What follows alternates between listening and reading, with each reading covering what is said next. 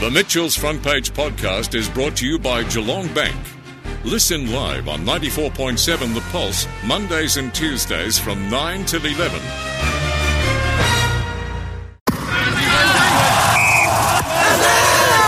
Now on Mitchell's front page, the Monday Sports Panel. In the studio, we have Peter. Good morning. How are you? Very well, thank you, Mitchell. And uh, on the line, Bucket. How are you? I'm very, very good indeed. And you? Yeah, good. Bit of sunshine coming through. Summer's on the way and heading up into the 30s on the next couple of days. So it's here. I'm going to leave Victoria and go to Broome somewhere. now, um, today we're talking about the uh, Demons as we continue our run through all of the football clubs and offering our analysis. So, talk to us about the Demons and uh, what is their history. Yes, when you look at the Melbourne Football Club, know, they, they, they got got away in, in uh, 1858, way before a lot of other clubs, and basically, and they joined the uh, the AFL in uh, in 1897. Their first premiership was in 1900. You know, the, that particular year they beat Fitzroy. Do, do you remember Fitzroy playing in the competition? I certainly do, Bucket. yeah, Fitzroy uh, beat Fitzroy and then like in the grand final. Yeah, we, uh, they've had a couple of wonderful coaches over the years. Norm Smith, yeah, he was there for you know, a few years and by and won six premierships. He was going for four in a row against Collingwood in 1958. And guess what? Collingwood rolled them over. But you know, but, uh, it was a wonderful effort by the uh, Norm Smith and and basically and, and another bloke who, who played very very uh, who coached very well was a bloke called Frank Hughes who, who, who won four premierships. We we say say what a wonderful effort you know, like our local local coaches got. Gee, those two coaches have been outstanding. Like Paul Roos, you know, like like he coached from 2014 to 2016. He had a winning percentage of of 32 and basically, and with uh, Simon Goodwin coming into, the comp- competition as the coach of, the Melbourne thing, Melbourne football clubs, and, and things changed. Know, the season 1921, you know, gee, it brought uh, it brought uh, results: 18 wins and four losses, and, and, and a percentage of 130. They were absolutely outstanding. They used only 34 players. Only he brought in two new players, and amongst the very best players were, you know, was Max uh, was uh, was was their captain uh, Gawn by he turned out to be a wonderful leader, and I, I think the, future of the Melbourne Football Club is, looks very very healthy for for me, Peter. Yeah, I agree, Bucket. It was interesting too when we talk about only using 34 players, and that yeah, that's that's handy. They only had one player over 30 years of age, and that was Michael Hibberd. So. Uh, uh, a very uh, and and that's a, that's a big positive for the club going forward. But as you say, some of the stars, I think Christian Petracca took it. He's going to a new level, winning the Norm Smith as well, and um, finishing high in the Brownlow. He averaged twenty nine point two disposals for the year, four point one tackles um, average for the year as well. Uh, but they had some good players, a couple of good breakout players. Luke Jackson was another one. Um, I like the way. Uh, Peter, can I ask you about uh, uh, Paul Roos? Yeah, what sort of a role did he play in setting this Melbourne side up? He, because, yeah, like he's, he's uh, yeah. getting winning results. He, really struggled at Vigie, uh, but it had a, played a huge part in setting this Melbourne side up. He had to be a powerful side. Oh, look, no doubt whatsoever. And um, I think, um, yeah, look, there was a few uh, doubters, and, and I, I think uh, coming into this year, I, I, think Simon Goodwin was under the uh, under the pump. But the two interesting coaching appointments. One was Adam Yze, uh, going into the midfield coaching role, and Mark Williams was the one I think was a uh, you know not forgotten, but uh, he was just a quiet achiever in the background. And I just saw some of the, and you would have too, um, um, Bucket and, and, Mitchell in in um, in the skill levels. Um, really uh, going to another level, and through Mark Williams because he's he's a uh, uh, a real uh, stickler for the, for the kicking, and, and you saw players like Charlie Spargo was a great example. Three or four seasons ago, I think Charlie Spargo could really kick over Jam Tim whenever he got the ball. It was always, oh, what's going to happen here? But he was hitting targets all year. They had, and I think their back line was like when they had. Um, yeah, more and Lever. Yeah, Lever May and, and those blokes, yeah, down back. And and had that run and carry players in like Harmes, Salem, uh, Ed Langdon. Um, the only only thing that was surprising was their was their losses they, to the Crows, the Pies, and they drew to with Hawthorn, but yeah. and they were the bottom sides. But I just think they were they were beaten in um, in just one area there, and that was their turnover, and uh, in those games. But look, it's hard to see um, see them really dropping away, isn't it? I mean, they, Oh, yeah. they picked up a, a really uh, Jacob Van Rooyen. Uh, he's a, he can be a key forward, a key defender, but they picked up in the draft. Blake Howes is a, a tall midfielder. You've got uh, Taj Woewodin, son of Shane Woewodin.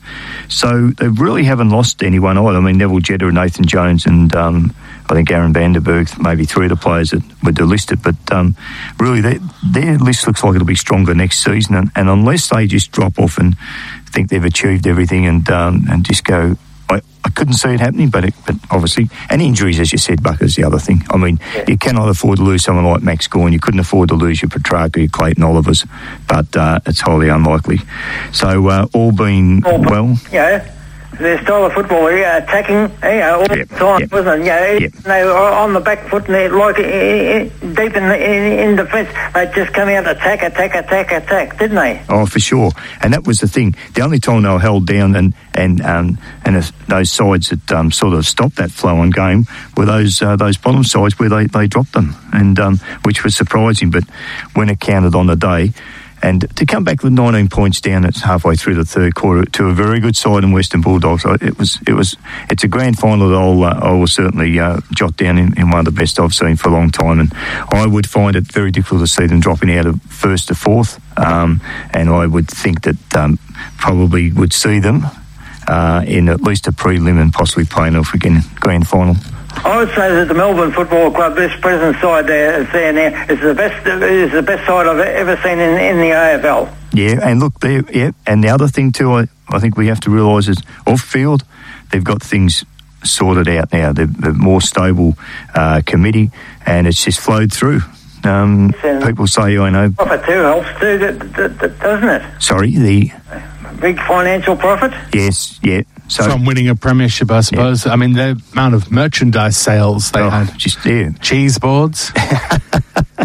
and they um, and look, they have been criticised and rightly so for some of their decisions and uh, things that have happened at the club over the, over the years. But uh, they've certainly got everything right, and uh, it was just a matter of um, after that good preliminary final two three years ago, and then missing the finals the following year. This year was the one, and uh, yeah, they did it and did it well.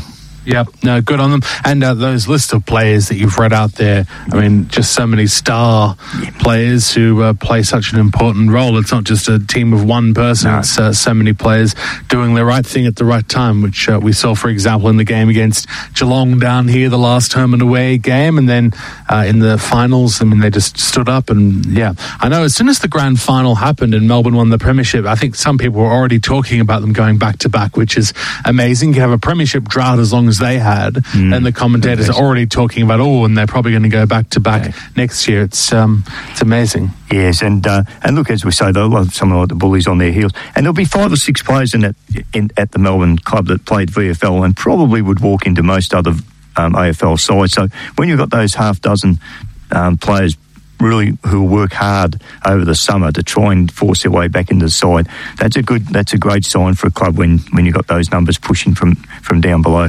So yeah, I'm looking forward to seeing them play next year. So we think uh, somewhere between one and four they'll finish. Yes. Yep. All right, moving along. Um, Western United. How are we going with Western United and the? Uh, Travelled all the way, uh, you know, uh, down to AAMI Park, and we we took on the on, on the uh, Perth side, and we beat them one 0 So that, that was that was really good. Yeah, that's the result they really wanted. They got to get their seasons away. They can't afford to give, up, you know, losing those early games. You know, you just got to win them. But it was a pretty good effort by the, you know, Western United, and, and that's what they got to do now. They've got that taste of victory, and they've got to go on with it. They do indeed, and just looking at the A League ladder too, uh, Bucket and Mitchell, I see Melbourne victory, of course. First time since, oh, a number of years since they've won their first uh, two games. Uh, so they sit on top on six points. Melbourne City are sitting second on four, and uh, Western United are in the top six, uh, sitting sixth on uh, on three points. I know it's only two games in, but very good to see the three uh, those three uh, sides in the in the top six. Yeah, it is early. good, isn't it? Yeah. And I hear that the media over the weekend has been talking about Tony Popovic, and you sort of you uh, started off last week mentioning his credentials, and now I see the rest of the media's all jumped on board. Have they? Yeah, he's as I said last week, he's got a huge record first year at, at a club, and uh, yeah, very uh, v- one of the better coaches that uh, has, uh, has has been going around in the uh, in soccer. And uh, Bucket, you've been watching the Matildas over the weekend. Oh yes, like uh, like it's, just amazing this uh, ladies' side. Yeah, they, got beaten three 0 in front of thirty six thousand people. Yeah, like uh, but but at the same time, you know, the Matildas are playing against the the, the American sides. We've, we've only had one win from the last uh, thirty two you know, games. You know, like uh, against the US side. That's really disappointing for me. They, they, they should know by now how they got to do. The one thing they, they you know, watching the game, they got the uh, the Australian side got the ball deep forward all the time, all the time, but they were just turned out by a dogged defence by the U, US side. Yeah, somehow I think they they, they, they got to just find forwards. You know, like forwards win games, don't they? D- defenders, you know, you know, basically can save a game, but uh, I, I think we've got to find a couple of forwards. Yeah, got to get a couple of goals to win them, don't we? Yeah, certainly got yeah, a pretty pretty entertaining sort of a game too, and the skill of these players, these ladies, boy, geez, it's improved so much. It's just out, outstanding the, the way it's gone. Uh, uh, uh, Yeah, oh, yeah, it has improved. for female football. Yeah, yeah, we've seen it in the cricket as well. Um, the uh, women's cricket, I reckon it's uh, it's gone to, another level too. There's some uh, very very good uh, cricketers in in, in that. Uh, Comp. So yeah, look. At, anyway, we'll just uh, just hope that they can uh, they can start uh, getting it through. I see where the Scorchers in the in the ladies cricket too. The Scorchers were, were too good for the Adelaide, Adelaide Strikers too. But boy, gee, well, once again, we, we you know, I think the Scorchers are, uh, were led by a uh, overseas player, wasn't it? You know, uh, Yeah. They picked out a, a good one there to bring in, in, into the club. They did indeed. Yeah, for sure. Um, I see that uh, there's obviously, uh, and it's been very well publicised, a new um, Australian men's Test captain in uh, uh, the cricket. So, what do we think about that and the way that it's all played out, and what's Pat Cummins going to be like? Well, basically, I, I heard him the other day. He was interviewed, and he didn't he speak really well, and it come across to me like as if he's going to be a very, very good leader. He's going to include others, other members of the team to help him make make the calls and things like that. The thing that worries me, you know, so many people uh, like against Smith. Like uh, Peter, didn't he serve, serve his full sentence? You know, when he was uh, suspended that time. Yeah, it's an interesting one. That it is certainly uh, starting to draw the attention the media and a lot of criticism about being handed the uh, the vice captaincy.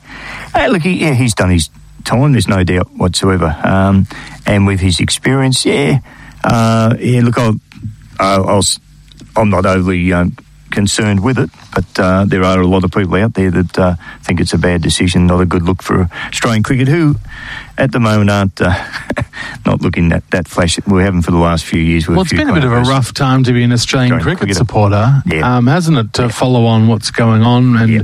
even to be a captain, I suppose, and to lose it um, with Steve Smith losing it in that fashion, and then Mm. you know Tim Paine losing it the way he has. It's been a very rough time. Yeah, yeah, it has indeed. I think it's been really rough, and I can't understand, you know, with, you know, with Smith coming in, into the side. Which, you- in, in my opinion, I think that's great. His experience, like we, they, we all say, you learn from experience. And Baiji, like he, he, he received the lesson, copped his penalty, and, and basically fought his way back in now. And I think he's a worthy vice captain. Oh yes, and look, I don't think any that, that selection as vice captain will make any difference whatsoever to the side. Those players will go out there, no Tim Paine, no matter what, they'll go out there. They're all um, they're all playing for the uh, for the country, and uh, and and they'll be giving it everything they've got and uh, wanting to keep their place in the side. So it won't affect the, the team. I, I couldn't think. I read an article that said under Pat Cummins' leadership, the cricket team could become a bit more activist because apparently Pat Cummins, I haven't read what he says, right. but apparently he's quite big into all the different causes, whether it's climate change or other things. um, so I'd probably say to him, I mean, he's got his views, but just be a little bit careful. I think it might be a good position for the captain just to get on competently and quietly and just um, focus on putting in a really good performance in the, the tests and then go from there because you've got to rebuild the confidence. I think if Oh, you yes. start polarizing people with activist views, it might be a, a really tough time for the cricket team. Yeah, yeah, I don't think that would work. Yeah. Certainly agree, uh, agree there. Now, there's another sport going around, and it's just making a re- real huge impact on, like, uh, it, like uh, in, in Australia, and that's the men's basketball, uh, Peter. Right. Give you some more information, Bucket. On Much more information. I sort of sort of locked onto it in the last uh, you know few hours, and basically like basically you're like uh, you, you get Australian Australians in there uh, demanding and getting big money by going overseas and playing in America. But some of these players, you know, when they stay back here, here in Australia, they're, they are also making the big money too, aren't they? Yeah, look, I haven't taken a great deal of, uh, of notice of the basketball in uh, in, in recent times, but uh, there's huge money obviously overseas. But oh, there's no doubt there's some big money because we, you know, some of the clubs over here in Australia they, they, they bring over some uh, some highly paid imports as well. So Yeah. there's definitely the money there. I heard an interview with one of the Australian um, players. I, the name escapes me now, but they went over to the US and went and was part of the whole process. And the amount of money they get paid, he was talking about how much they get paid even just per game. And uh, the basketball games, the amount of time they go for, it's nothing like an AFL match. You know, slogging it out for two hours. It's over fairly quickly, and they're playing fairly regularly and making hundreds of thousands of dollars per game. And that's just simply because over in the US, with their population and the TV rights and the advertising, uh, basketball makes an absolute fortune. But you know, just playing for a couple of years, I mean, you've got to be, of course, on top of your game, but um, you can be set up for life. It's very different to what our elite, for example, Australian rules footballers get paid. Yeah, well, that's right. I think over there, college basketball is, is enormous, and the crowds they get to that, and and they're, they're on good money straight away. Whereas, as you say, Mitchell, here, if you come through like your Falcons and that, well, you're not getting much money playing for the Falcons, but you've got to make that, that top level. But uh, yeah, But I Oh, have to look. But I reckon the the basketballers over in the US, the Australians that go over there, they probably get paid more per game than most of the Australian rules footballers, the elite ones, get paid for the whole Oh, year. Yeah, I think he'd be right there. Three hundred thousand dollars a $1,000 a game game. or something. Yeah. I mean, what do you think about that bucket? Yes, well, basically, uh, that's sort of what attracted me to, you know, to sort of take a bit more notice of, of, of, this, sport because not only not only the men are uh, setting up all right, but, but the girls are setting up all right too, in the, like in the basketball, aren't they? Yeah, Yeah. they're starting to, yeah, for sure. So uh, times are changing, and yeah, we've uh, interviewed some of the players that have come in from the US. I think we're doing a festival or something, an outside broadcast, and one of the Supercats came over, um, a guy from uh, the US, and uh, I didn't really know much about it because I don't go to the basketball, and there's only a finite number of things you can follow. But it was really fascinating to speak to him about what it was like being in the US, and suddenly you're on a plane to the other side of the world to play basketball, and very different because over in the US, of course, the basketball draws a lot of attention, and turns out where he could walk down the street here in Geelong, and I'd suspect probably big sections of the community wouldn't know who he was. No, Exactly right. How long ago since Geelong had a side, a side like at, at the national level? Uh, I was just thinking then, because I remember there was a there was a sort of a uh, connection with the uh, Britannia Hotel, and uh, I think uh, the late Rick Stewart was one of the uh, the heads of the um, Super Cats, and that was in the early '80s. You remember Cal Bruton coming over, and, and they bought a number of big uh, imports over, and, and basically until they got um, settled, they quite often used to have accommodation upstairs at the Britannia Hotel in Yarra Street. So um, through Rick Stewart being also a part owner of the hotel. So, uh, but that that was in the uh, that was 82, 83, I would think, or 80, yeah, around 82, 84, I recall that. Um, yeah, so it's been going on for some time. Yeah. Yeah. Do you think we could set up another national side, Geelong? Well, yeah. Look, you, I mean, the, yeah, you, it was disappointing when it that it all happened, and and uh, they uh, they they went out of the league. So yeah, I, I think it's still a possibility. Um, but yeah, we see clubs in basketball. It's a lot of money to run a club and uh, private ownership. Um, Wasn't there some talk, talk with the alterations down at the Geelong Football Club? Yes. The basketball side, the national basketball side could go, go in there. that that was a, that was mentioned, yeah, that they'd, they'd move from the arena and set up, Yeah. or even move down closer, perhaps to Armstrong Creek and build a big complex down there. Yeah. It's a sort of million dollar question, though, isn't how do you get people on board? Because again, people in Geelong, there's only a finite number of sports. Unless you want to be sitting on the, the couch watching sport from Friday till Sunday and all of the hmm. sports, and some people do that. But a lot of people, I would suggest, only follow a couple of sports and uh, to try and follow more than that. And there's so many sports now competing for our attention, whether it's Western United, the Geelong Yeah. Football Club, the Super Cats, the cricket. Um, so you've got to decide what you, you follow. And I suppose that's what all the, the big bosses get paid. Like, you know, for example, with the, the NRL, how do they get that down into Victoria? How do they get soccer to be more widely followed? That's what the CEOs of the A League and all that get paid big bucks for. Um, but that is the question: How do you get people to embrace your particular sport? Yeah, that's right. And uh, and for them to come back into the into the main uh, comp, they would certainly need some big backers. And um, yeah, yeah, big backers, um, because that's a big money thing for the AFL, isn't it? The corporate people. Yep. So I'd imagine with basketball, they could do something similar, even to have the big crowd behind them. Um, That's a big thing. So challenging. Yes, yeah, and uh, look, it, it always has good uh, good crowds following the local um, out here at the arena. But uh, yeah, you'd lo- love to see it, but whether it comes to fruition, Yeah, the Geelong West, where there's a lot of buildings, but new buildings have been put down there, pavilions and so, that sort of thing. Yeah, they, couldn't that be developed like at the national level? Well, yeah. Well, I was I was wondering. I, I'm, I'm led to believe that the uh, where the old sale yards. Uh, I don't think that'll reopen. That's a, a huge area there.